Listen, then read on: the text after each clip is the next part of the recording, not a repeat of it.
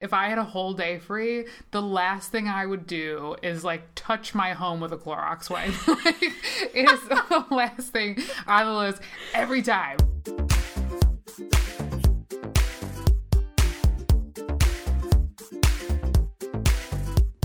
This is Queen speaking. What's the difference between a boss and a queen? When you're a queen, you're owning every aspect of your life. From work to money to relationships, there are no boundaries. You can't pause who you are. The challenge is how to own it. What makes you you? We're in this together. Let's break out of our comfort zone and learn the tools to rise to our own potential. Hit your goals, then set the bar higher. Ready to join us? This is Queen speaking. I'm Brianna. And I'm Sid. Sup? How's it going? Ah, springtime. Smells fresh and clean in the air. We're wearing tanks. Yes, which it's been a minute. I did walk outside and was like, did I need a jacket? But I think at this point, I'm kind of just like, I'm wearing a tank all the time, no matter what. Yeah. I think today it's what 75 or something. It's Yeah. beautiful. 75, sunny, not really super cloudy. Perfect, perfect Best kind of day. weather. Um, what's on the uh, agenda for you? What's happening? So, I know last episode I talked about my time management skills and how they needed kind of a refresh, and how I wasn't really. I, I kept telling myself I was going to do it a certain way, and, and I tried to do it like the literal, like from the moment I woke up and like tracking the time it took me to do stuff, and then changing tasks and tracking that whole thing. And that's, I mean, we talked about this last time how intense that is to have to dial in that hard on it. I think it's like when you're tracking your calories or something and like you have to put in every single thing during that process it gets really tedious and I don't I just shouldn't I shouldn't be that dialed into it. So what I realized what I need to do is really track my social media breaks because that tends to be my issue and I think recognizing that was a big step in the right direction. So instead of doing like each task and how much time it takes me to do each task because I do my to do list and all that kind of stuff. Instead, I'm now just saying how many times I get on social media throughout the day. Like a tracker, like I like tallying it, saying at 2 p.m. for a half an hour I scrolled on Instagram. Exactly. And you're like, whoa, I ended up spending three and a half hours just scrolling. Exactly. And I think that is what I needed to do to like really show me because everything else that I work on throughout the day, like sometimes you're making calls, sometimes you're doing like strategy sessions, sometimes you're writing letters, like whatever it is.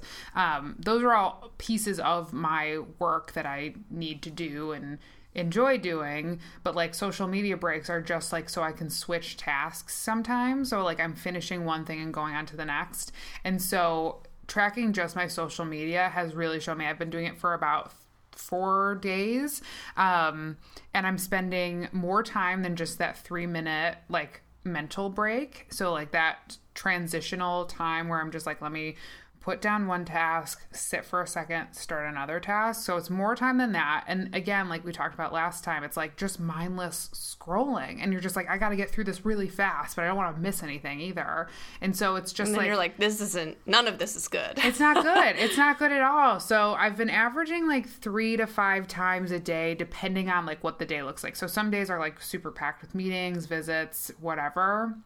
And some days are totally, totally clear. So I think sometimes it's just that nature of like, I just finished like six tasks and my brain just needs to not do something for a second but i'm still so used to just picking up my phone automatically so now that i've i've figured out what the goal is and figured out like how much my average is now my next piece of this is to really like when i go to pick up my phone like put it back down step away from my desk, either take a, a quick walk mm-hmm. around the building or outside or something like that. I think that's the only way I'm going to be able to break this habit of just picking up my phone instantly is to Yeah. like physically leave my space. and I don't know if that's good or bad, but I think it's It's so tempting. It's just sitting there staring at you. Exactly. And it's a, I feel like progress is happening because it's something that I notice and something that I want to work on. So that's my goal for next week is to physically remove myself from the area for like 3 to 5 minutes. Like just take a quick walk. I feel like this is the making of a digital detox episode for us. Ooh, actually you're right because I don't think I could have done any of that about two weeks ago. No. It would have broke broke me. so now We I have a- feel like a- I'm right in the right direction. A bit of a structure, and you don't do well with like, "Oh, we're just gonna take this away. No, I I need the control. Even if like Mm-hmm. I I'm fairly disciplined. When I'm telling myself I don't want to do something, I can like overcome, but I don't want anybody else to tell me how to do things. Yes. So like that's another issue that I have that obviously also needs work. But we're making progress. So that's my update this week that the time management, like I'm sticking with it and I'm learning what my distraction points are and how to solve the problem. That's good. Yeah. What about you? Um, I too have been obviously in the midst of more of my self care awareness. And for me, it's acknowledging when I need moments for myself and know when to ask for what I want. And mostly what I want right now is just mental space and time. so Valid. I'm kind of in the midst of the culmination. Actually, by the time that this episode comes out, this project, event, thing will be birthed, or it will be that evening. Happening. Um, and so that's always it's, whenever there's a big thing on the horizon, that obviously takes a lot of time and energy. And I've been doing kind of a, a balance of both maintaining work priorities and making sure that things aren't falling through the cracks, but also making sure that I, because I definitely have a tendency to lean toward like oh a lot of stuff needs to get done so that's i'm just only going to focus on that and then like my body breaks down and i get sick or gain five pounds i don't know um, it's rough Lots of things go wrong. so one of the things which I ended up sharing on social media is on uh, Monday of this week, I ended up finishing my day of tasks that I needed to get done. Like I just ended up having there were no distractions. I ended up having a really productive morning and finished everything I needed to get done by one. And instead of adding more things to my to-do list, I was like this is a great opportunity for you to take a personal break. It was beautiful outside, and so I went for a walk, left my phone on the counter and just took in some fresh air and quiet mm-hmm. and it was the most refreshing break that I took all week. And I was like, okay, I think I'm now realizing this is something that's important. like hang on to that feeling. I'm going to hold on to this and incorporate this. So I think the biggest thing, the biggest lesson for me is that um, I am incorporating those moments throughout the day versus like saving it for the evening. Right. It's moments where it's like, okay, you've done like the big hard tasks.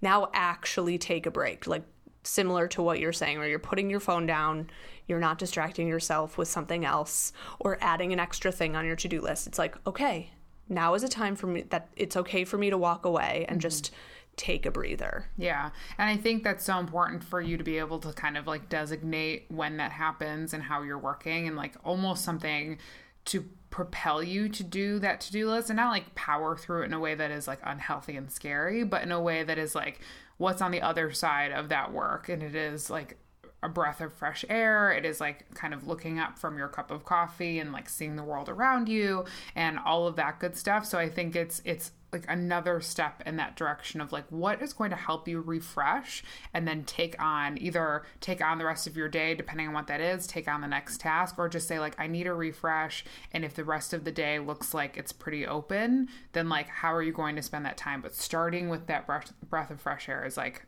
the first step. Yeah. And it's all of that. It's huge. Absolutely. So, progress. We're both making progress. I'm really excited. Hey, this this podcast is actually doing great things for both of us. I, I actually totally agree. I'm like, I don't know if there's anybody else that's going to hold me accountable here. So hopefully, this all of you listening are like checking in as well and being like, I wonder if they're sticking with that. Like, update, yes, we are, and we will continue to because I think that's what I would need from like if I was listening to someone like, I want to know that they're keeping up with what they say they want to keep up with. So. Thanks to all of you, I need I need to be held accountable, peeps. all, all the time, all the time, for sure. Um, so what is inspiring you this week? So I know we've talked about a few things on the company culture episode that like kind of talks about how to feel good in the office and how to support a team and all of those things. And so what inspired me this week is I follow Rent the Runway on Instagram. And if you don't know Rent the Runway, it's an online um, business that allows people to rent like clothes of any kind. So it started kind of primarily as like a formal wear type of situation, but now they've totally expanded to like business wear, casual wear, formal wear still. Accessories. Accessories. Menswear, I think, is like either coming on the horizon or here. I can't quite remember. Um, but they've kind of blown up over the last like seven years or something like that. I can't Yeah. remember how long they've been actually like around. Um, so that's what they do. But so what really inspired me was they do these team awards and they just celebrated their sixth core values awards. And they choose five employees who are living the Rent the Runway core values.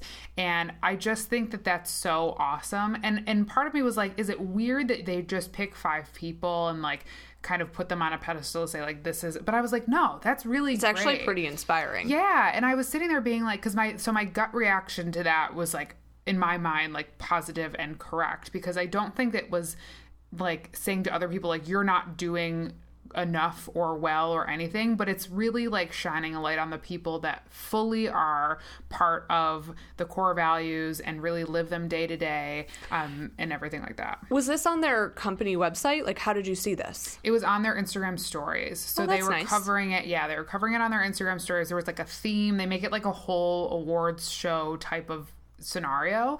Um, and it I feel like, like that's a smart, like, internal communications meets external PR team collab. Well, yeah, and you're thinking about like if they're trying to hire right now too, and like to show the people that might be interested in working for them, like this is kind of That's what comes with it. And honestly, like this, I felt like was like one step further than I don't know anybody else who would do something like this. But in addition to awarding the five top people who live the core values, they give them two tickets to a dream vacation wherever they want.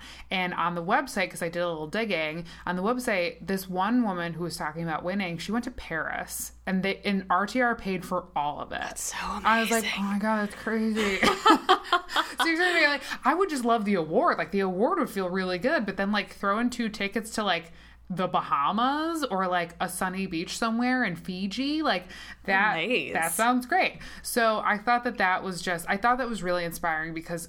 I, company culture is something that like I feel like internally lights me up inside and knowing that it's not just awards for like showing up on time every day or or just doing like what they're supposed to do but core values by nature are something that you really want your employees to embody. It's the things that mean the most to you. And so the fact that there's an awards like dinner night event uh, just based around their core values. I just thought that was so so cool.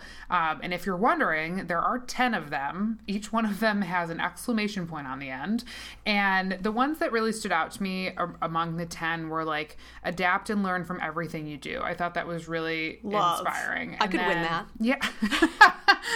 I can totally do that. We should do that for qs we are now Let's officially having core values awards. We will do a judging at the end of every year and see who wins what We'll outline those yes next next meeting. Yes. but I just thought like that one was really good. Um, the last one on the list is We Are All Founders of Rent the Runway. And I just think that there is a like ownership and accountability that comes with that, without actually like saying it. But you like when someone says like you're the founder of this, like your name is part of this organization, like how are you going to represent the organization?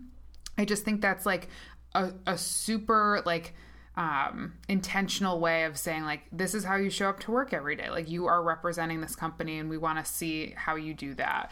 Um so i was just really inspired by that. I thought that was really really cool. I feel like that's a great embodiment of something that you can easily just feel inspired by as a as an employee where you're automatically like yeah, I want to put my best foot forward. Yes, I want to own this project. Yes, I want to add more to my plate because this is something that I'm passionate about and believe that it will benefit the company and people will actually acknowledge and recognize that mm-hmm. and support you in the pursuit of whatever it is that you're trying to achieve within the company structure absolutely from you know janitorial staff to executives i feel like that's like That's such a big deal. It really is. And I think it like it really kind of brings home the point of having a mission for your organization and a vision for your organization because I think core values are really important. Um, but I think the first step that people usually take is a mission and a vision. And if you are almost incentivizing people to live those things every day with an award system.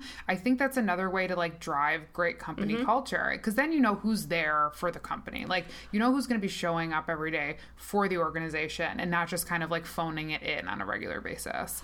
Um, so i think if your company or your team like doesn't have a set of of core values or a mission or a vision, like this might be that push to set those things in place and not necessarily have an awards program associated with it, but really like what's helping your employees know why they're showing up every day? Like, mm-hmm. what does that look like for you? Yeah, because the core values end up being the pillar mm-hmm. of each tenant within the mission. And Absolutely. I think that's really important to acknowledge and recognize because people have to, everybody's different. And so you have to have kind of a specific, like, I definitely know that I'm going to bring these two elements of the core values because this is what's within me. Right. And how I can support you. And so if you give people a little bit more it's structure. Yeah. And I think that that's, and guidance and just, you know, inspiration. It's important. Absolutely. So I just thought that was so rad. And I really appreciate Rent the Runway sharing that with their followers because I think for any other business owner or like budding entrepreneur like that's a great incorporated yeah and then like and that is a that's a great like start to and they have a foundation that supports entrepreneurs through rtr so i think like that really is in line with what they do for people that they kind of support outside of their organization too. So it all really came together for me. I thought it was really really cool. Love it. Yeah. So what about you? I stumbled on this fast company article that this one lovely lady wrote about scheduling time for worrying. Um, and she wrote that she wasn't getting sleep because she'd spent her nights just like laying in bed ruminating. Mm. And I ended up clicking the article. Like it was one of those things that popped up in my, um, I subscribed to one of their daily feeds. Mm-hmm. And I was like, this is great because I have a tendency to do this same thing when I'm stressed. And so I clicked on it because I, the article is basically like the the thing that I ended up learning while trying to schedule time for worrying. Yeah. And so um, what ended up happening is that she opted to try and schedule that time and was like looping it in to other tasks. So she would be like, okay, I'm going to take this 50 I'm gonna. F- I figured out that like kind of what you were saying earlier is like 15 minutes is enough time for me. Mm-hmm. And so she was like, okay, I'm going to do 15 minutes of worrying while I'm meal prepping, or 15 minutes of worrying while I'm doing a super tough workout at the gym.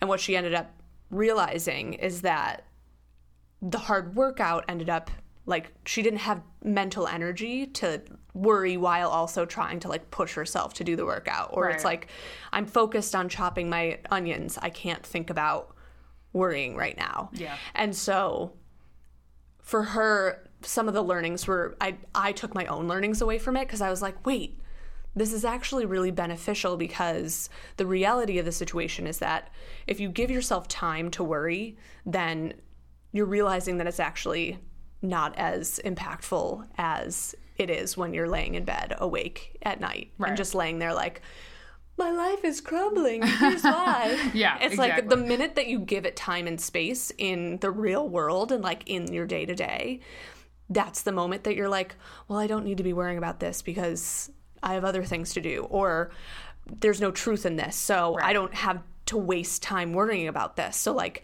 it kind of it acknowledges like okay this is a thing that i'm worried about but i'm not i don't need to st- stress about it because it's not actually real. Mm-hmm. and the minute that you give yourself that time i think it's that's the important learning is that if you do it during the day when you're like moving and going and doing things and living your life that's when you acknowledge that this isn't something that i is actually happening to me. Exactly. And that's so interesting. And i like i feel like i'm thinking about how I would try to do that because I've had those nights where you wake up or you have like a really scary dream based on what you're worried about. And it's like, okay, so scheduling the time for it, I totally see how this is helpful because it helps you put the energy not with worrying, but I feel like I would need to have like a step by step of how to not wake up from worry like in the middle of the night or yeah. have the scary dreams. So I think it's it's a good practice because you can put the energy somewhere else, but I'm like, okay, but how do I stop waking up in the middle of the night? yeah. and Dan has actually said this to me before in past conversations where I'm like, this is stressing me out. And the thing that always worked for me was writing things down. Like totally. if I had a moment of stress or was like feeling overwhelmed, it's hard to do that though when you're laying in bed mm-hmm. because it's dark and you're like, if I just keep the lights off, maybe I'll go back to sleep. Maybe I can fall asleep. But like the act of opening up your phone or turning the light on and grabbing a notebook seems like, well, this is not the right time to do it. yes. but the, I think it's just one of those things that the acknowledgement of do it do it during the day mm-hmm. and actually hearing someone who had tried it provided more context for me obviously he had shared that with me in a past conversation and i was like that's great information but i never really acted on it in my own real way of right. like how this person specifically tasked herself to do it and what it turned into mm-hmm. and i was like that actually makes a lot of sense so i'm going to make sure that if this ever comes up again because it's so true like the laying in bed and ruminating is not great. It's never great. Not and great. if you don't get sleep, man, everything make, falls apart. That'll make you go crazy. Absolutely. And I feel like that's a good place for like meditation to kind of come into play. So mm-hmm. if you're mm-hmm. awake and you're acknowledging like the reason you're awake is because you're worried about something at work or at home or whatever it is, to like either tap into those apps that are all out there about, and there are specific meditations around like going back to sleep mm-hmm. or like de-stressing in some way, either like utilizing one I've of those. Yeah, exactly. And I've I've done like the three minute one that I loved. Um, but even even if it's just like focusing on your breath and like coming back to that instead of like letting your mind wander to the scary stuff, like yeah. those are all those tactics that say like I'm gonna figure this out tomorrow. Like let me make time to for the worry tomorrow. But then you can put that next step into action of saying like, oh, I don't even have time to worry about it when I'm trying to focus on something else entirely. So yeah. hopefully like that practice weeds it out of the nighttime. It like wholly. Exactly. Because I think the thing that stressed me out when he was like, well, schedule time for worry, it's like, what? Oh it's like, I don't have time that to schedule another thing. because I'm currently worried. And I think that's the other thing, too, is like in the moment that I was reading it, I had a clear head. And so when you're when you're stressed out and mm-hmm. reading something like that, you're like, I don't know how to enact this because everything sucks and it's crazy, and I don't have any way to like structure this in a in a helpful scenario to like make me not stressed anymore. Right. But the reality is, when you read something that's helpful when you're not stressed, but is something that you're like, the reason I clicked it was for that exact reason of like. Right. Like that happens to me. I, I know that this is going to come up in the future, so maybe I should just, you know, take a learning from this now. But it is overwhelming to think about worrying. When I heard it the first time, I was stressed. And so I was like, I don't think I can schedule time for worry because that somehow seems more overwhelming to right. me. Right. Yeah. But then reading this, it's like, oh my God, that makes so much sense. Right. I get it now. So, moral of the story: click on things when you're clear-headed. Yes, that's that the learning know here, might guys. Come up later. it's very helpful. That's very helpful. It's a beautiful thing. I'll so, have to read that article. We'll uh, link it in show notes. Yes, faux show. Okay, Brian, let's get into it. Give it to me straight. We're talking organization. So ready. I Brianna is smiling ear to ear right now, where I am like a ball in the corner biting my nails off. so I think this is a perfect time to for us to think about clearing the clutter. Springtime always brings this, in our sense, a delayed sense of spring cleaning and just getting rid of stuff. Sid's in the process of getting ready to move. Yep. I'm about to celebrate a birthday, which I feel like is a renewal time frame for me. Absolutely. Um, and I feel like the the idea of being organized helps you end up being less stressed. You're saving time.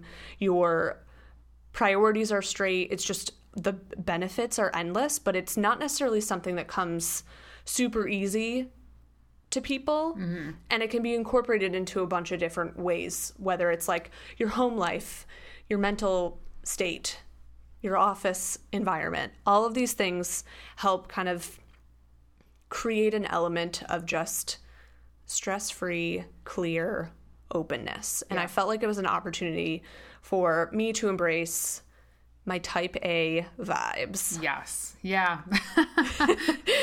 because truly I I really am just naturally an organized, disciplined person. Um, the funniest thing that I ever like found in terms of like throwback moments um, when I was in high school, I found an old VHS when you know I still had a VHS TV like player in my TV. right there in the TV. I was like, ooh, I wonder what this is. Christmas 94? Pop this in. And it's literally a video. My dad just like pressed play on the video recorder and it was me and my siblings on Christmas Day, but we had already opened all of our presents, and I was sitting there organizing my presents from biggest to smallest on the couch.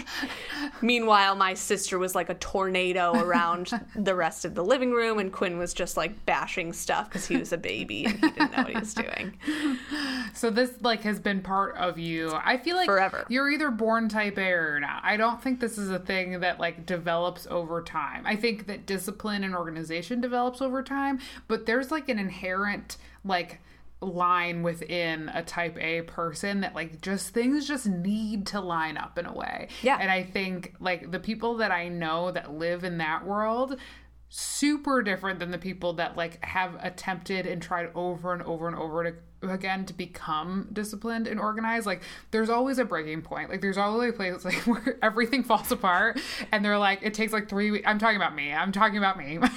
So Sid and I are uh, direct opposites. total total opposites. And it's like it's so funny because i feel like i've been trying to be more disciplined but realistically it takes me years to become disciplined around a thing. I was thinking about this this morning actually because like i i religiously wash my face every morning and every night. But you talked to me in college never. Like i like if i had time for it like if i wanted to it was like let me just but now like i can't go to bed without doing it. But that's a like it's years in the making. It's the same mm-hmm. thing with the gym. Like I now don't feel good unless I'm there four days a week at a minimum. So, like, I, I shoot for five, I usually get four. But now that's so much a part of what makes me tick and what keeps me sane that, like, that's ingrained now. But everything else that I've tried, like meal prepping, like, like organizing of any kind,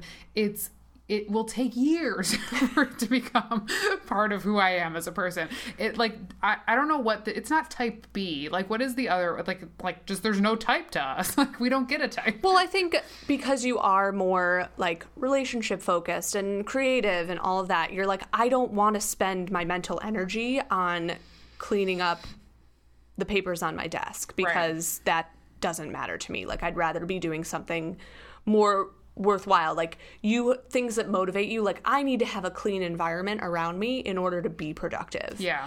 but i think at the root of the conversation that we're going to get into today is is more so about like what motivates you and mm-hmm. how can you frame your method of organization around what that is Yeah. because it does come down to like I can also get distracted and put my time and energy into things that aren't actually benefiting me. Like I could be like I just spent 8 hours cleaning all of my like m- organizing my whole basement of things that I have supplies for my event. But it's like is that what you should have been doing? Right. It's like I feel satisfied That's because it's clean A took a turn.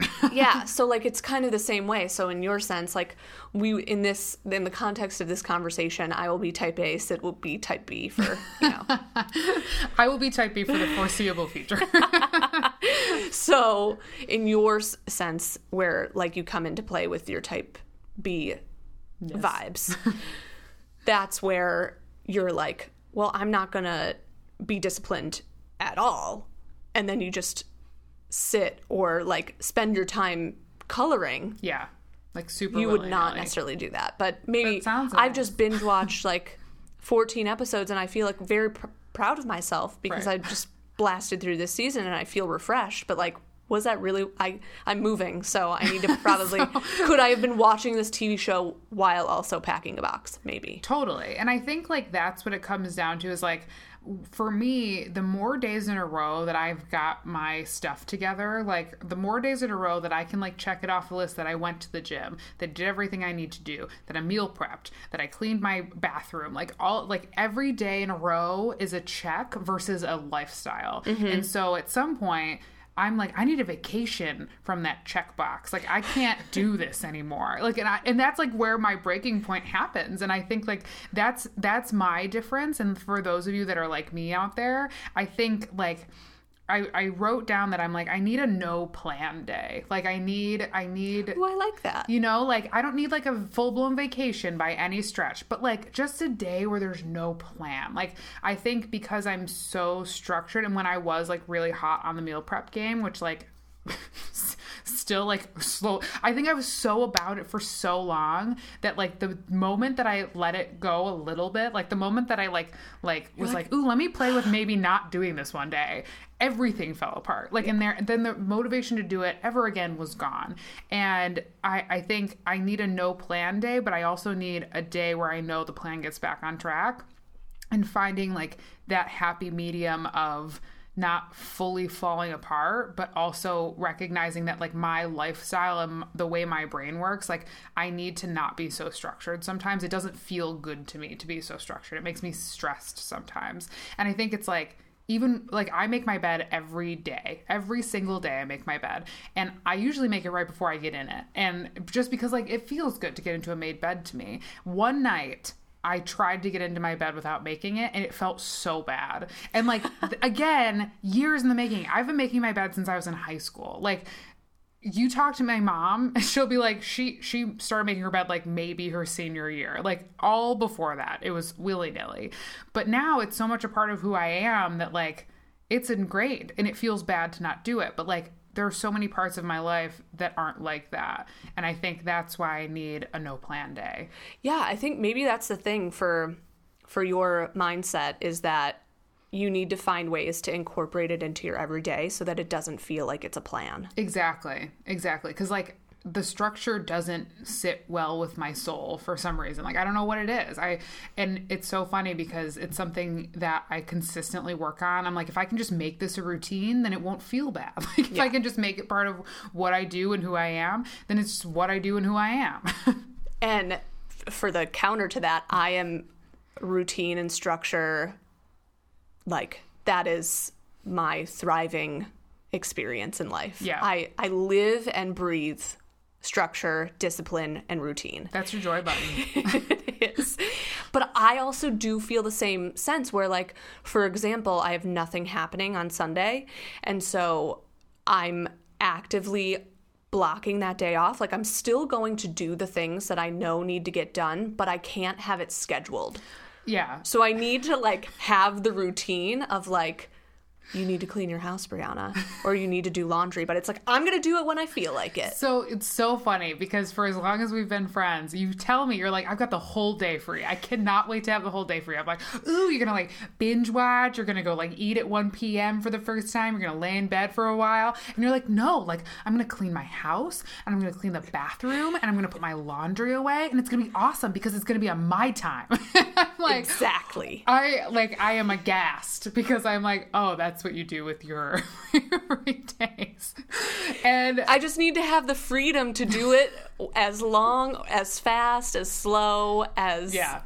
like there can't I can't have a schedule to it. It just needs to, to exist. and my my freedom and like if i had a whole day free the last thing i would do is like touch my home with a clorox wipe like it is the last thing on the list every time without fail like cleaning is scheduled within the scary schedule that I set for myself on a weekly basis. Mm-hmm. If there's a free day, you better bet that I'm maybe like up early, but I'm like getting coffee as needed. I'm like maybe watching some shows on catch up on Hulu. Like I, I'm doing the things that like You're literally living a free day. Oh, I'm, it's totally free. There's nothing on the schedule. I will do things as they come to me. I might have a few bevs at 3 p.m. Like, who knows? But I don't know. you and know. you're and you're not thinking about it like I'm thinking about it. Like No. I'm like I'm so excited to just do laundry whenever I feel like it. yeah, that sounds like a nightmare. You're like, shut up. so that's what we're talking about today. is our strong differences within the organization, organizational realm, I guess. that is right. All right, let's get ready to speak at Queens. Let's do it. Um, I think the thing that we're going to bring into the the picture from a trend standpoint is that uh, there's a Swedish lifestyle trend, and I feel like the Nordics have been really embracing this whole. They, they've lived this, you know, The whole thing. Scandinavian lifestyle, Nordic lifestyle, Swedish lifestyle.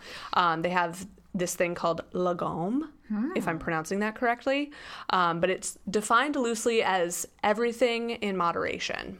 That sounds nice. And so it's basically like living that Goldilocks lifestyle and finding the piece of just everything that fits just right within, you know, your space, whether it's mental, physical, office space, etc. Mm-hmm. But I think that as Americans, we tend to sway to more is more. Mm-hmm. And the idea of minimizing what you have and keeping your space free to focus on everything that like if you're decluttering mm-hmm. whether it's at the office in your home all of that ends up giving you the structure that you need and figuring out how to like fit that in and do it within the context of as a type A versus type B like how can you do this in your own way Yeah. where you then feel like everything that I have is everything that I want and need in my space to give me freedom to do whatever I want. And there's no, I feel like clutter equals stress. Yes. And that I mean and and that concept sounds great. I think like at the end of the day for me and maybe for others, it is like what what level of work are you going to put into making this your reality? So like for me, seeing something that says everything in moderation, I'm like, "Oh my god, that sounds awesome. Like that's something I could totally do." But then you figure out where you're starting from on that and like how how you get to that point, how you get to like things looking and feeling and being the way that you want them to be in every aspect of your life does take intentional work. And I think mm-hmm. that's the part that for me, I kind of like skip over. I'm like, let me get to the end. Like, let me, what's the end game here? like, get me there. Who's going to help me get there? Who's going to do the work for me? But like, for people I think that live in the type A world, they they've also structured how the work is going to get done in a lot of ways. Like they can see the light at the end of the tunnel, but they also see the touch points all the way to get mm-hmm. there. Whereas for me, I skip all the way over that and get to the end of the tunnel. You're So- like, need to clean.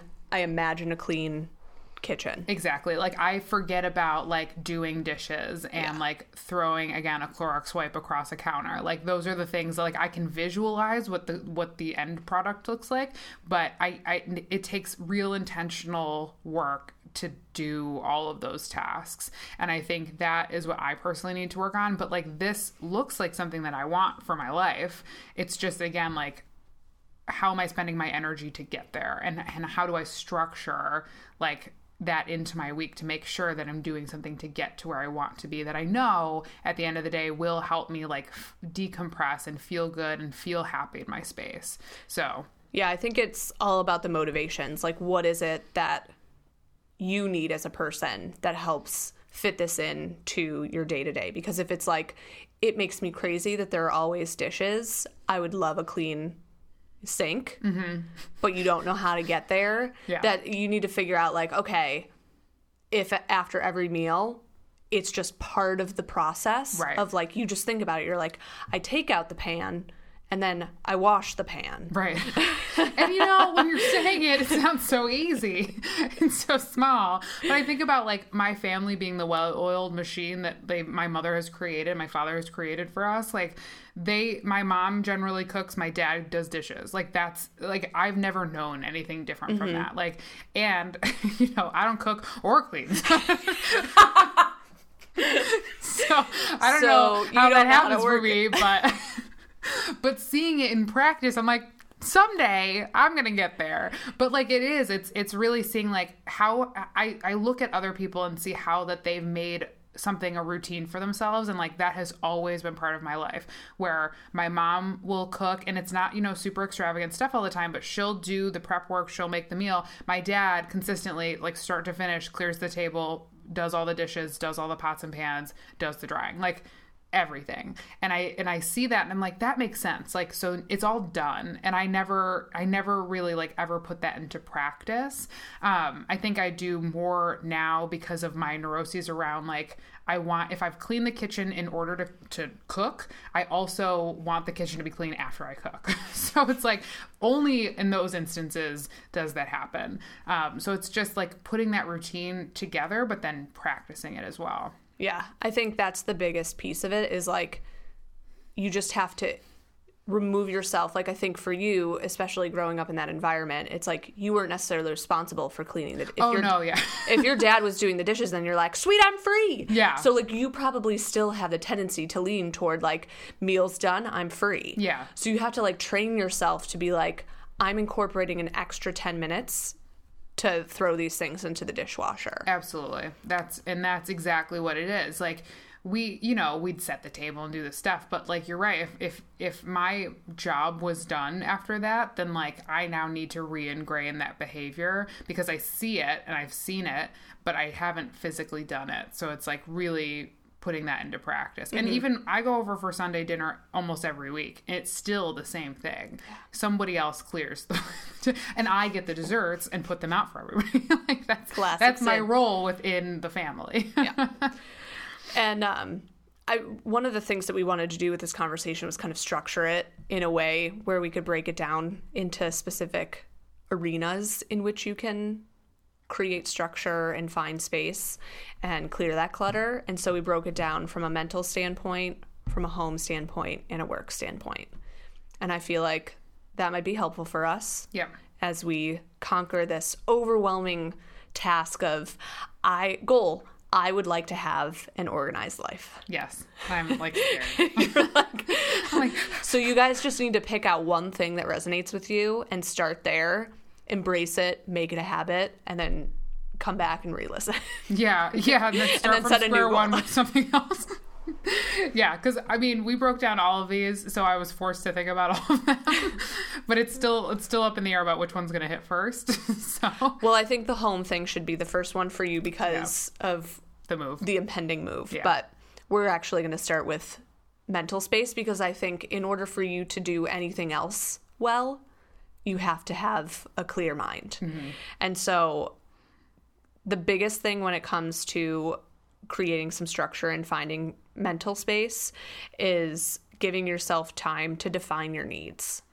And the reason why that's important is because you're actually thinking about what matters most to you, what are the things that make you happy, what motivates you, and then choosing to live your life to those standards because that's essentially the only thing that's going to you know make you feel fulfilled at the end of the day mm-hmm. and that's what you want like you want to wake up in the morning and be like my life is great and i'm happy and i know that everything that's on my to-do list today or everything that i have planned in my schedule or the people that i'm going to see are people i want to see right.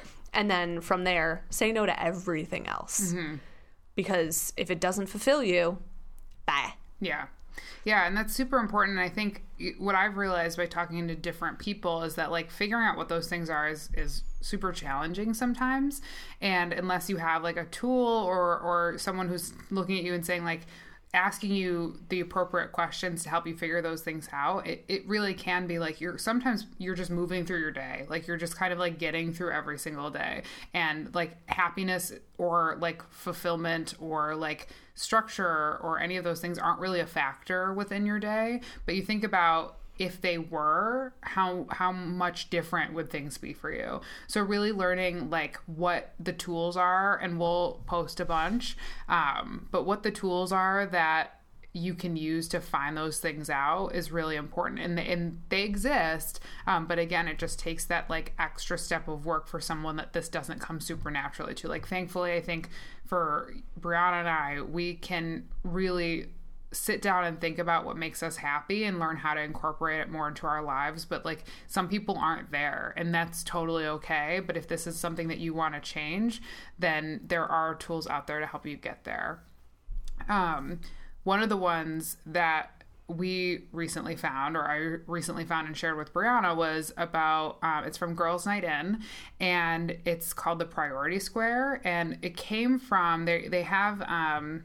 every month they do a book club for Girls Night In, and this month they are working with author Fran Hauser with uh, her book called The Myth of the Nice Girl. And it talks about like that really weird tension that is between being nice while also finding success in your career. And I was like, oh, how do those things go to- together? Like prioritizing things and like the nice thing kind of being an inhibitor to your next step career wise. Um, but kind of what they talked about in talking to Fran was that this priority square creates boundaries in your life.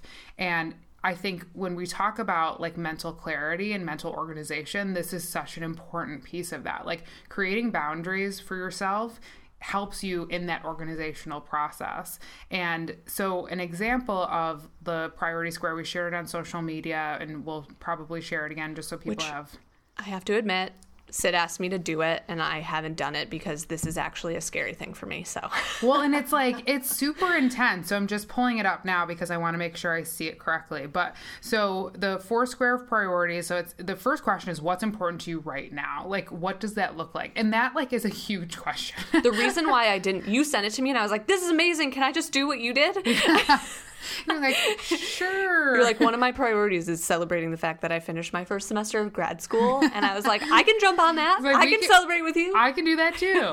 well, and I just thought it was so the ones that they put as the template that they had were me, family and friends, career, and then hobbies and fun. And I realized that the me and hobbies and fun, like, somewhat overlapped for me personally mm-hmm. but what i appreciate is that they also they also provided like different options that were available. So they were like other examples of categories could be education your side hustle travel political advocacy a specific relationship. So it doesn't need to be those four but what it is is is it helps you within those four pick two or three that are rising to the top as far as priorities for you.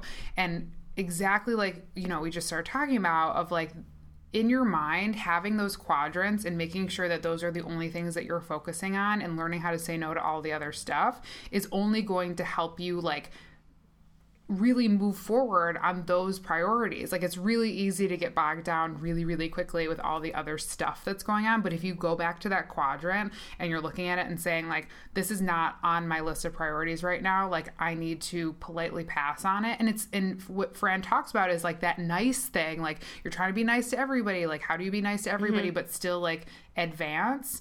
Um, it's hard to do. So this book kind of talks about how to do that, and the quadrant thing really helps put it into practice. Um, and she also recommends checking in with it quarterly to see how your priorities or categories have changed. So it's not just saying like this is this is it for the year. like these are the four things we're focusing on, and within those four things, these are like the few things within that, and that's it for the year. Like if if you break it down that way by quarter, then things will absolutely change because your life's your life moves things change you need to reprioritize. So really like putting it on your calendar and saying like let me check in with my priorities square like what has stayed the same what am i continuing to work on? But like what what can kind of be subbed out for something else right now. Yeah, I love that so much because I think for us, we're huge advocates of writing things down Yeah. and going back and reflecting on those things because you can think that you have your priorities straight, but until you write them down and acknowledge them, then you're you're not doing what you're not framing your life in a way that gives it context and direction. right And to go off that, um, I was gifted a lovely book from uh, a friend. Shout out to Cindy. hey Um, cindy She gave me this book called The 52 Lists um, for Happiness. There are 52 weeks in the year. oh So it's one, ah. one list a week. And again, as a contrast of like, I think the quadrant or the square Yeah. is really helpful for someone who just needs something that's like easy and maintainable and and attainable Yeah. to do. This is definitely like for the list lovers. Yeah, which is like hand up, ready. Hand down. so the beautiful thing about it is that it's really she created the the project. Um, it's by Moorea Seal, and she has a blog, and so this kind of came out of this. Um, she started it as a way to acknowledge that it's important for you on a weekly basis to reflect and recognize all the power and love that you are creating within your own life. And so it's kind of structured. Each list has like a an action or a, a task and for something to kind of like motivate your thought process and something to think about. And then obviously again, being able to write things down and reflect back on that. And as I start my 30th year, I feel like this is the perfect opportunity for me to like really embrace some of these moments of actual because again like i think i had a really good grasp on how to prior- prioritize things from a work and career and that standpoint mm-hmm. but the most important thing like you're not going to be successful at all until you do it on a self and emotional level Right. and acknowledging what it is that you need for you Right. And that's super important. And I agree. I think, like, for the listing kind, like, that really helps you put everything where it needs to be and have it be like a consistent thing. Whereas for the priority square, it's more of like a, it's a check in moment and it's mm-hmm. really helping you. Like, the hardest part is putting everything down in the square. Like, that is by far the most challenging piece of this because I, I think that's I, when you said that you looked at it and you were like, uh, uh I don't know. I, i was like i don't have time for this I had the same feel. I totally had the same feel, but I think that goes back to like what we've talked about, I think on a pretty much weekly basis of like making time for the things that matter to you is super important, but knowing how to organize those things is even more important. So like you can make all the time in the world for it, but like that starting point, like something's got to make it go. Um, so I really like both of these opportunities to really like put things not just in perspective but prioritize them and, and organize them in a way that makes them achievable um, and helps you do those check-ins that are super super important too Yeah, because then once you've done it the first time, it's all that's always the hurdle to get over is like just schedule time for yourself. Schedule one hour where it's, hey, this is me time. And the thing that I need to get done in this time is this thing. Right. Because this actually helps me prioritizing me helps everything else function properly. a thousand percent we'll say it again and again and again that will never change and it, it's really hard to put into practice some days but it really helps everything else move forward so Agreed. so that's the mental How do we create structure in our homes? my favorite thing No. I want it to be. So, whenever I feel like, especially spring cleaning time, I know in one of our past updates, I talked about how I read that great article from apartment therapy about cleaning your windows and like how if you're doing a spring cleaning project to like overhaul your whole house or your whole apartment the only way for you to do it is actually if you break it down into small chunks Yeah. and so when you think about organizing your home, the first thing that you have to do before organizing, like again, thinking about Sid and her life, it's she's like current disorganization, future organized. right. What happens in between? Right. And then for me, I'm like, I know I have, uh, I know exactly what needs to get done and all the things that I can do. But then it's like, oh my God, it'll take me six hours to do the whole house. And Right. that sucks. And so it's decluttering first before you conquer that organizing piece. And so that's taking small areas of your home and saying, just putting one thing on the list. Mm-hmm. That gives you an opportunity to go through files, piles of paper, clothes, maybe it's your kitchen cabinets. Mm-hmm. and you can't really get organized if everything you organize isn't necessary to keep around. Yeah. So that is just like the basis. That's like a that is the baseline to start with. And yeah, I think this is something that I've never really done before. So right now in the process of the move, like I've attacked the bathroom and figured out like what all of the BS stuff that lives in there doesn't need to be there. Um, I overbuy for some reason everything. Like I can't somehow I've forgotten about the past six times that I've bought the same thing, so it just accumulates really quickly. And so I think part of it is like I so I haven't lived in the same place for more than a year for probably the last like 5 or 6 years. And so I think every year you move, so every year there's that like natural clean out moment because you're moving. So you don't want to take everything, but you take a lot of stuff.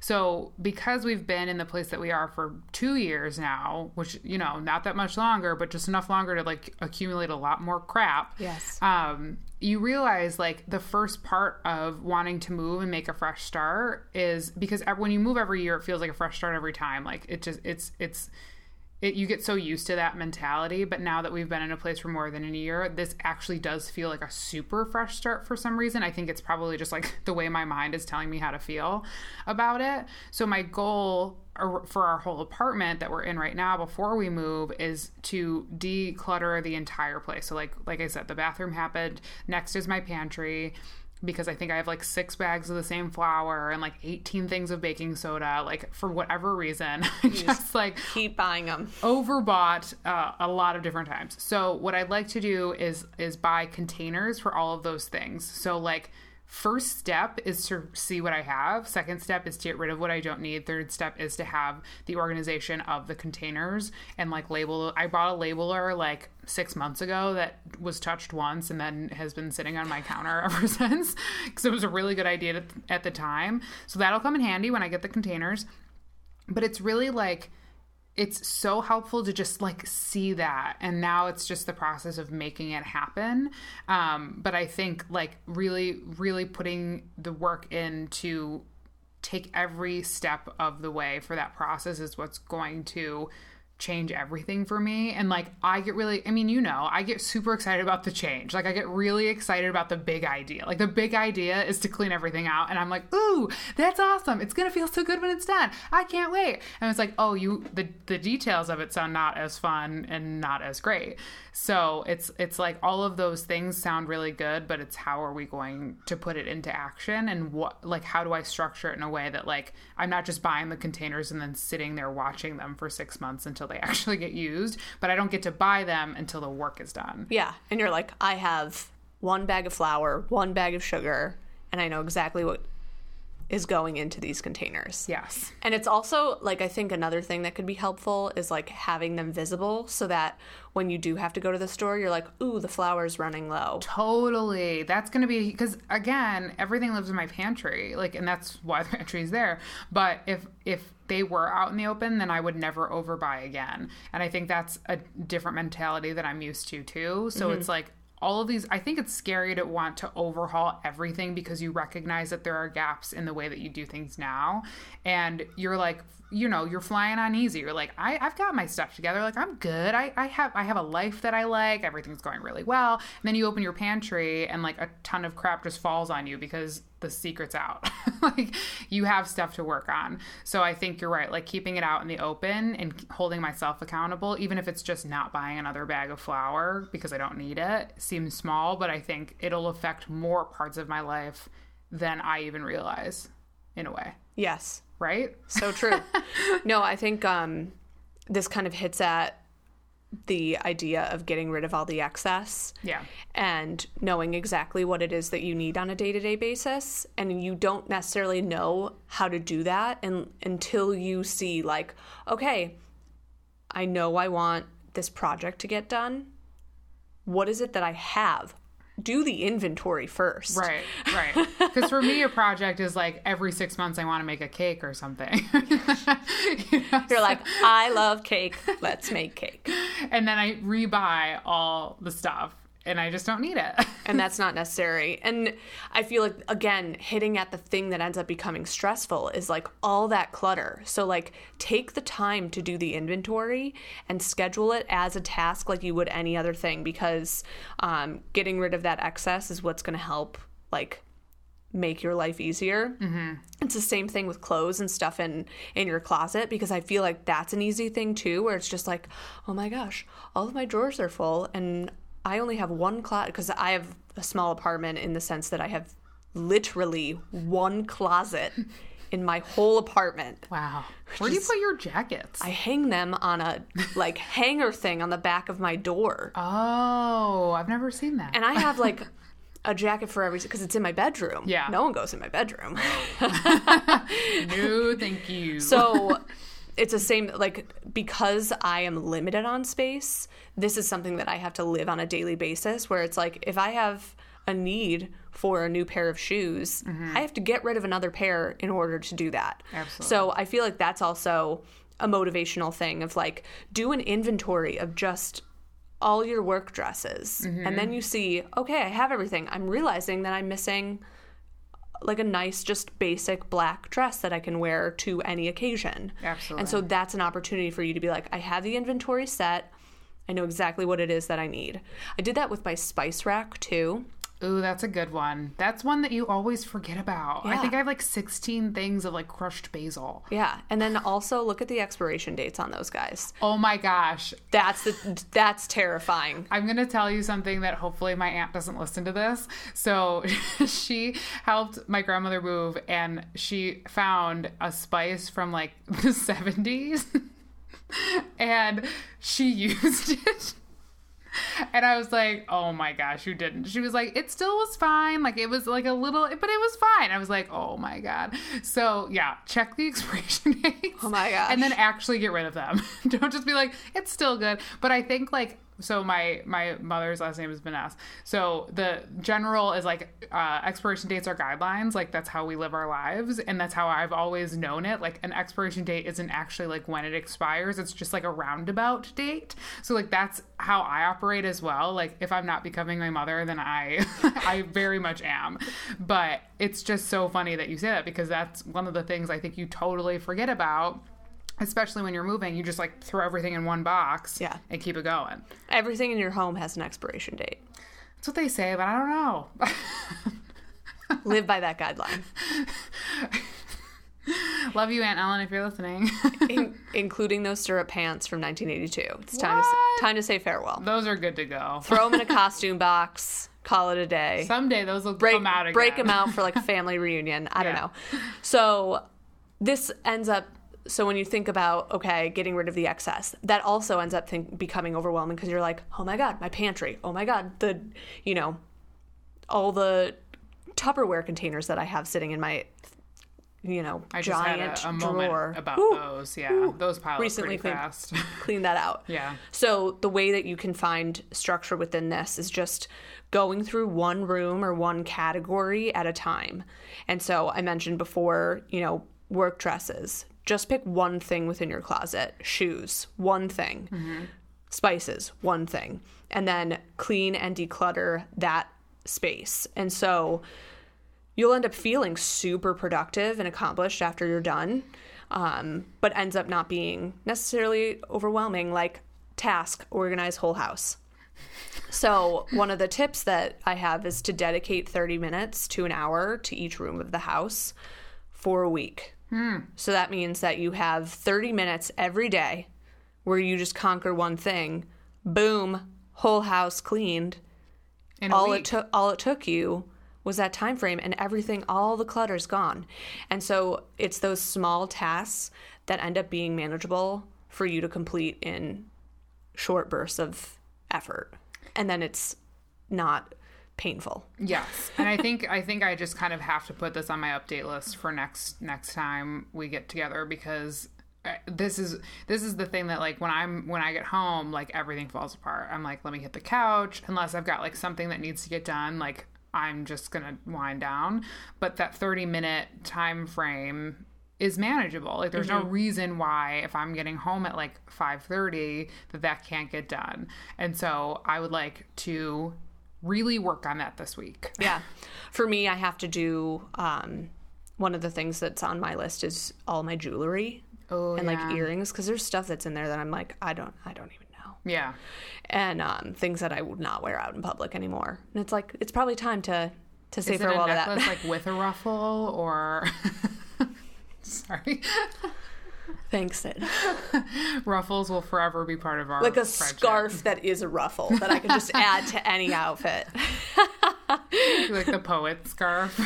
No. You know, you know what I think too is the other one is like, oh god, um, all those beauty samples that you get. Oh my god, I just when I was going through the bathroom and doing that, that's everything I got rid of was the samples. Oh, they pile up so fast. So I always just throw a lot of those. Like if I get shampoos and like little mini moisturizers and whatever, I'll put them in my travel containers, which is really helpful. Mm. That's a good idea. But then sometimes it's like, okay, I have like 40 of these. And then it's like either I need to cancel my Birchbox subscription, which I'm not ready to do because I love it. But also it's like, you get these samples for a reason, so use, Use them. them. Yeah. And then bo- bonus, my like expensive stuff that I use on my daily, like my actual stuff, that'll last longer. yeah.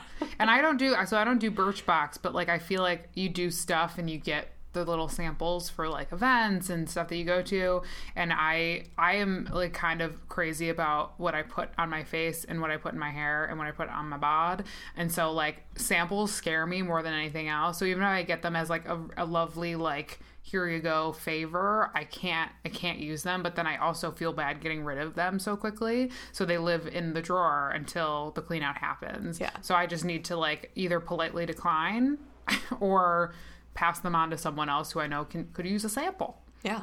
so Think go. about the people who might want the, you know, try something new the pore minimizing cream. that I'll, you got. i will i will keep that in mind next time because i'm like i got my own but thanks like I'm set. i'm sad So okay that is an option if you want to embrace the home organization, things mm-hmm. to start with. yes One thing at a time.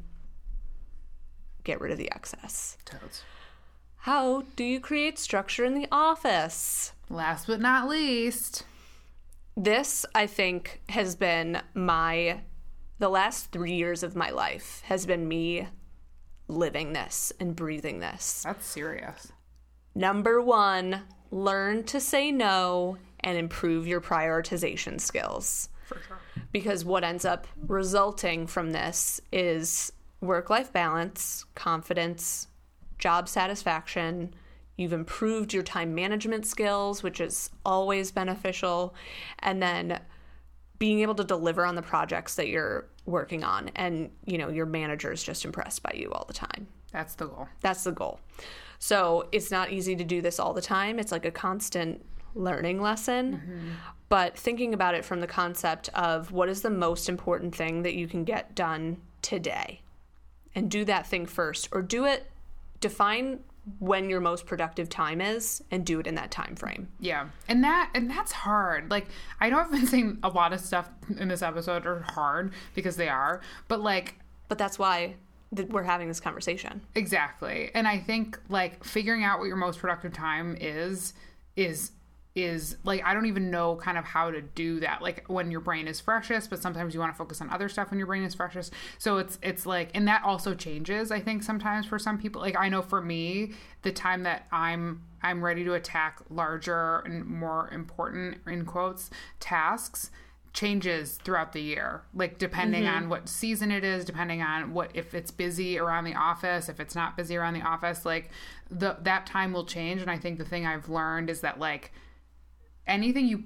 set does not get set in stone like Yes. it really needs to be fluid and it needs to be thought of as fluid and flexible because if you put yourself to a task and say like this is my best time of day and think that it's never going to change you've then like set your future self up for failure when things are getting a little wonky but you're like but i'm sticking to it because this is this is what i know but it doesn't help if, if things have changed around you Yeah, you have to be a little bit fluid within the the structure of Yeah. your routine. yeah And as you start to think about that important thing or that most important priority, plan your days around that and think think about it from the like one to three things that have to get done. Then mm-hmm. by the end of the day, if you're like, I've done these three things, I've had a successful day, that's great. And then you know exactly how to structure your next your priorities for the next day.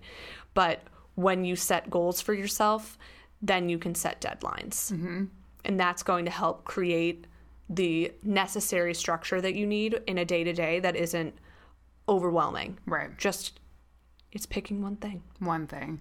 And yeah, I think when you you have a lot on your plate or you have a really busy week or something, that comes even more into play because you're not going to be short on things things to do, but you might be a little confused about what rises to the top of that list and what really needs to get done on each day, depending on deadlines or tasks or anything like that. So I think that that um, that really is important. That one to three is a great number because it's not overwhelming. It's doable. It is something that you can shut your door or like shut down for a little bit and just say like, I just need to get these things done, and then door open, ready to have like conversations as needed. Um, but those one to three things really should live in your most productive time space. So true. I think that uh, falls into the next thing is that you need to be able to give yourself time and space within the structure of your day. Like exactly what you were talking about. If you're like, hey, I'm not feeling this right now, that's fine. Give yourself an opportunity to be creative, walk away from your desk for a minute, but also, like, you know, whether it's defining that time that you need to take a break for yourself, you need to know what motivates you and until you define that like structure within your own brain of like what is it that I need on a day-to-day basis and in order to figure that out you have to give yourself the time to determine that Right. and it does require some trial and error that's another thing that you just have to kind of like accept is that Yeah. it's really easy to kind of rush and do what it is necessary to do but that's when you kind of feel like my life is cluttered. I'm just rushing from thing to thing and then i'm stressed out. So it's actively like i remember um, i think around a year ago i was like i feel like everything i'm doing is not I, there i'm doing things but none of it is resulting in positive anything How did that happen? and how did I get here? And so I took a full day, and I, it was just one of those things where it was like, I just I feel like I have to keep rushing. There's so much that I need to get done, but I had to take an active moment and say to myself, take a break, slow down. Mm-hmm. And then set an entire day, block the whole day, and be like, this is my day for reprioritization. Right. And it changed the game yeah. You have to schedule that time and make the space for that in order for you to be able to like accommodate what it is that needs to be done within your day to day because again even going back to that mental piece of what we were talking about you need to know what your priorities are in order to fulfill Everything else. all the other check marks on your to-do list Yeah, and I think like what we were I should say I sometimes you're like I it's not just like dead air time that you're scheduling when you block off a whole day like that. Like if you know how what tools you need to help do those prioritizations and and what will help you get there that's great but a lot of people don't. Like i know if i have a full day that's strategy based i'm like okay but where do i even start? Like how do i even like i know these things need to be strategized i need to get creative i need to like really figure out how to think outside the box a little bit. And but sometimes you just need help finding out what tools are going to like how do you how do you put in that blocked day? Like first thing in the morning i'm going to do the prioritization square. And around noon i'm going to work on this using this tool. And then last thing of the day is how i'm going to strategize things using like a depth chart or something mm-hmm. like that. Like having the tools because you know what you want to accomplish but not having the tools to do it is what like stresses for me it stresses me out more. So like as you're thinking about blocking that whole day what tools do you need to accomplish what tasks are in front of you and when you have that like reset moment what are you using to be helpful instead of just like willy-nilly being like these are my goals but i have nothing to really base these on so i'm just going to kind of roll with it like having that structure is is so helpful um, when you have a whole day blocked to figure out what the heck you're doing. Yeah. And I think that that's also a space where usually if you're feeling that stress and that rush and just like I can't I can't do that because I just need to do this thing. It's usually because you said yes to too many things that you did not need to say that Yeah. to. So, it's also acknowledging what again, in order for you to do this, you have to have your priorities straight. So then that frames what you say yes to and what you say no to. And there should be a lot of things that you're saying no to. Um, because if they don't serve you or your job or your goals, you should stop doing them. You got to walk away. I feel like that was that's actually something that happened. I had a, you know, wonderful phone call with a coworker last month that like just I was like, "Oh my gosh. This is so helpful because no, knowing that you have been successful but had to say no to this, this and this to do that, I now feel better Yeah. about also saying no to those things. But when it's something that within your job or the scope of what you do that is enjoyable, like sometimes it is like you say yes to things because you're like, well, this is like I don't hate doing this. Right. So it's like this is enjoyable when I, it comes up in my day to day, but it's like, what are your goals? What is it that you're required to accomplish by the end of the quarter, by the end of the year, by the end of the month, what it, whatever it is? Right. If it doesn't hit at that, you gotta say no to it Right. Right. And I think or get a new job. well, and that's the thing. Like, if you're not being measured on it, or or like your raise or your year end isn't being kind of setting on whatever that task is, even if you want to do it, if you realize that you just don't have time or capacity for it, like it's sometimes is really hard to say no because it sounds like a great opportunity. Mm-hmm. But if it's not serving that bottom line, sometimes, and I think there's a, a maybe I'm wrong, but I think there's like kind of a myth around the team player, like aspect of all of this. Like, if you're a team player, you'll jump in as needed whenever. And I'm like, that's true a lot of the time, but it's not true all the time. Like, if I've got stuff going on or you have stuff going on that like really needs to get done, you don't have time to work outside of that space for a couple weeks. Like, that just needs to be out there and it can't be seen as selfish or negative. It needs to be seen as like, these are the priorities right now. I will, I will be able to help you in about a month when I've got a little bit more wiggle room on this. And I think having that open and candid conversation is a practice that needs to maybe happen more because I've heard about this from other people that they they feel obligated to do things because they think they're going to be viewed negatively if they don't, but it's not part of their job description. Mm-hmm. And I think for those people being able to have an open conversation with whoever you report to or anything like that is a really important piece of this because I agree with saying no, but sometimes that's viewed in different ways depending on who you're talking to. Yeah. So having that open conversation around like this is what I need to get my work done or to achieve the goals that are in front of me. So I just need to like take a step back from some other stuff for now. And I hope that's okay because I think that'll help us all be successful. I think that's so important. Yeah. Um, the other thing, as you define those tasks, having that conversation with your manager, figuring out what needs to get done, knowing how to reprioritize, then also writing everything down. If you are feeling overwhelmed or like, what is it that I need to get done? The minute that you write it down, you see it all on a page and you're like, mm-hmm. oh, these are all tasks that I can do. Not everything needs to be done today. Right. What does need to get done today? Then put those on today's to do list and then everything else gets scheduled out. Right.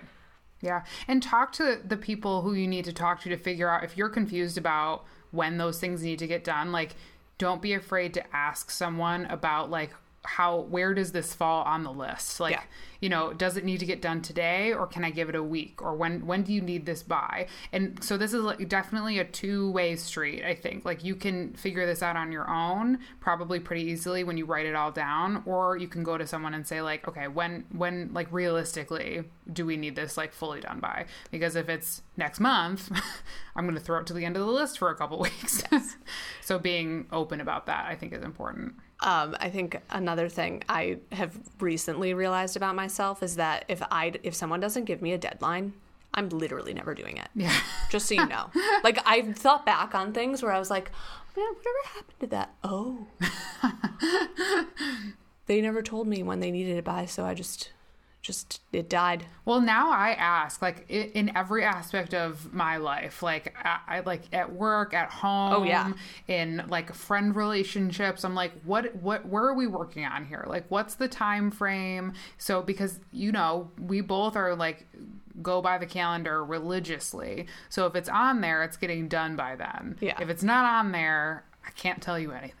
No. so being the person that asks is just as important as the person that gives the deadline. And if if I don't get a dead if someone's like, "Do- whenever I'm like, not gonna work. I'm like, okay, I'm going to reply to you and say, I'm going to get this done by the 14th. Yeah. which is good. That's so then it's like then I'm like there's a it's written so it's acknowledged by both of us. Yes. They're expecting it now on the 14th. So I know I now it. know I have to deliver. So like that was an important learning for me is like if someone's just like, yeah, whenever. Also people that don't give deadlines, oh, you stress me out. Because you got them. We know you got them. It's like even if it's a month away, even if it's 6 months away, give me a day. yeah. and then tell me when you need a check in. Yeah. So important. Super important. I totally agree. Um, but yeah. Then I think another thing to think about is like your space. I work from home, so I need to have a relatively like when I wake up in the morning, the dishes need to be done. Mm-hmm. So like as I'm making my coffee, I do the dishes mm-hmm. because I can't have them I can't be sitting at my desk in the other room Be like, knowing that they exist. right around the corner. Yeah, I, I totally agree. So I don't work from home, but and my I mean my office is not always very super clean, but it is the organization that I need to be successful. Um, but I think it like it starts there, right? Like you can be as organized as you want as far as your listing and like your calendar and like knowing what your priorities are. But if the space around you, it's very much like your home. Like if the space around you does is not conducive to working well, then then everything kind of gets thrown off and you don't even realize it. Like you walk into your space that's a little cluttered and you might feel like a little a little heartbeat go faster, you might feel a little anxiety, but you're thinking it, it's about something totally different. But it might be about your space and it might be like setting I know people that have um a few people I know have diffusers set, set up in their offices, and that is a working environment that works better for them. And so, like, looking at your space and seeing how you actually feel in it like, is it the clutter that exists there? Is it the fact that your lights are like bearing down on you all day? Can you get like a large lamp instead of like your overheads that make you feel a little bit better about your work? I know for me, I am in my office a lot, and I think if it's not if it's not the environment I need it to be to be super successful, then like it's something you never thought of that was affecting your work in a negative way. So like the more I can pay attention to how I work best, not just in time structuring, but in the way that my office looks and feels, that is a huge part of this organization process mm-hmm. because it might it might be the the core definition of organization, which is like files and paper piles that like make sense for you and like different ways of just setting up your stuff um, and that is super important Because it could also be organized chaos, but Yeah. as long as you have a structure or some kind of system in place that works for you. I remember um, with my assistant, we went through and did an inbox organization, and I gave her, I was like, here's how I do it. But I know that you don't work the same way that I do. So, because like my inbox is clear, yeah unless it's like, which is I'm like, so scary to me I need everything out of there because I, some people say that this is inappropriate, but I kind of feel like the way that my inbox is structured is a little bit like my to do list. Like I know that I have to respond to this by next week, and so I'll leave it in my inbox. Everything else gets filed, responded to, or you know handled in some capacity. Um, because I I have a folder system set up that works for me. Right. So when we went through and I was like, how how is it that you work through your inbox in the first place? And what is the problem? Like what's the issue that's happening? And it was like I feel like I'm not res- like getting to things and it's like, okay, maybe there's ways for you to like star stuff or categorize things or create tabs so that things are labeled so you know where it lives. yes yeah. And can always fall back on it and know how to search for it. Right. But still within the confines of a full inbox. right. And that's like and i when i've seen your inbox at different times it like stresses me out because i'm like but what if you need something? And i forget that you file. So like i don't file and but my inbox doesn't have any unread messages. For a while i was like zero for me like meant five because i couldn't find the five anywhere that were unread. And it was like it like stressed me out. And then i finally realized you can search unread messages because i'm still learning how to use the internet apparently and so that helps. So like I can still see all of my emails, but I can see that none are unread. Yeah. So if there's something that's unread, it means it, I need to go back to it. I need to figure out if it needs to get responded to. I'm going to attack it the following week versus this week. So it's it's a different way of organizing it, but it's a way that works for me. So I think it seems like like mentally and like at your home there's a certain way of doing things in the office is like almost a totally different Mm-hmm. type of space for probably a lot of reasons but for that specifically like i can't like you know do an unread message for like my prioritization square and i can't do that for like my pantry. I can't like put a sign on it that says still needs to get done. I mean i could but i won't.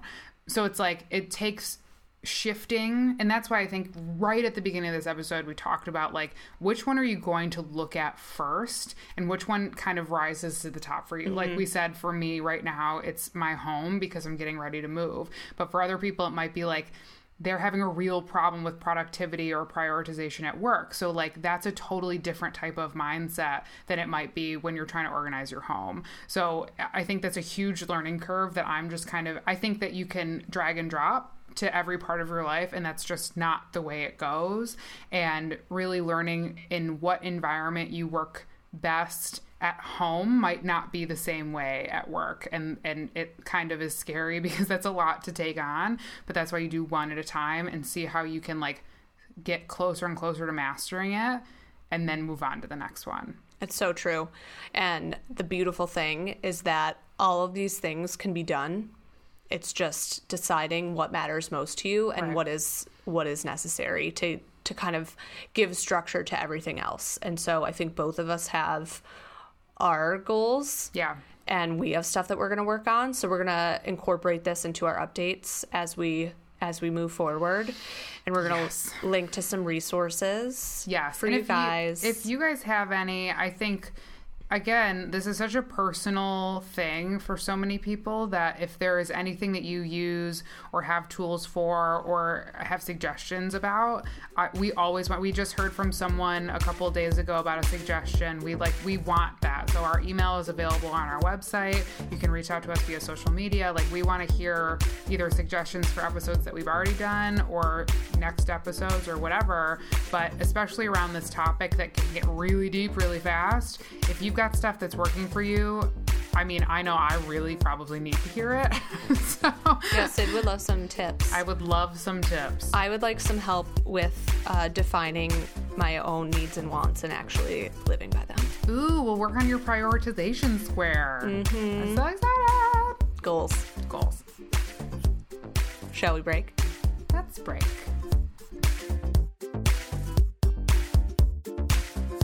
Feeling like a queen yet? Find us on Instagram and Twitter at queen underscore speaking and tell us all about it. Find episode links and show notes at queenspeaking.com. See you next week.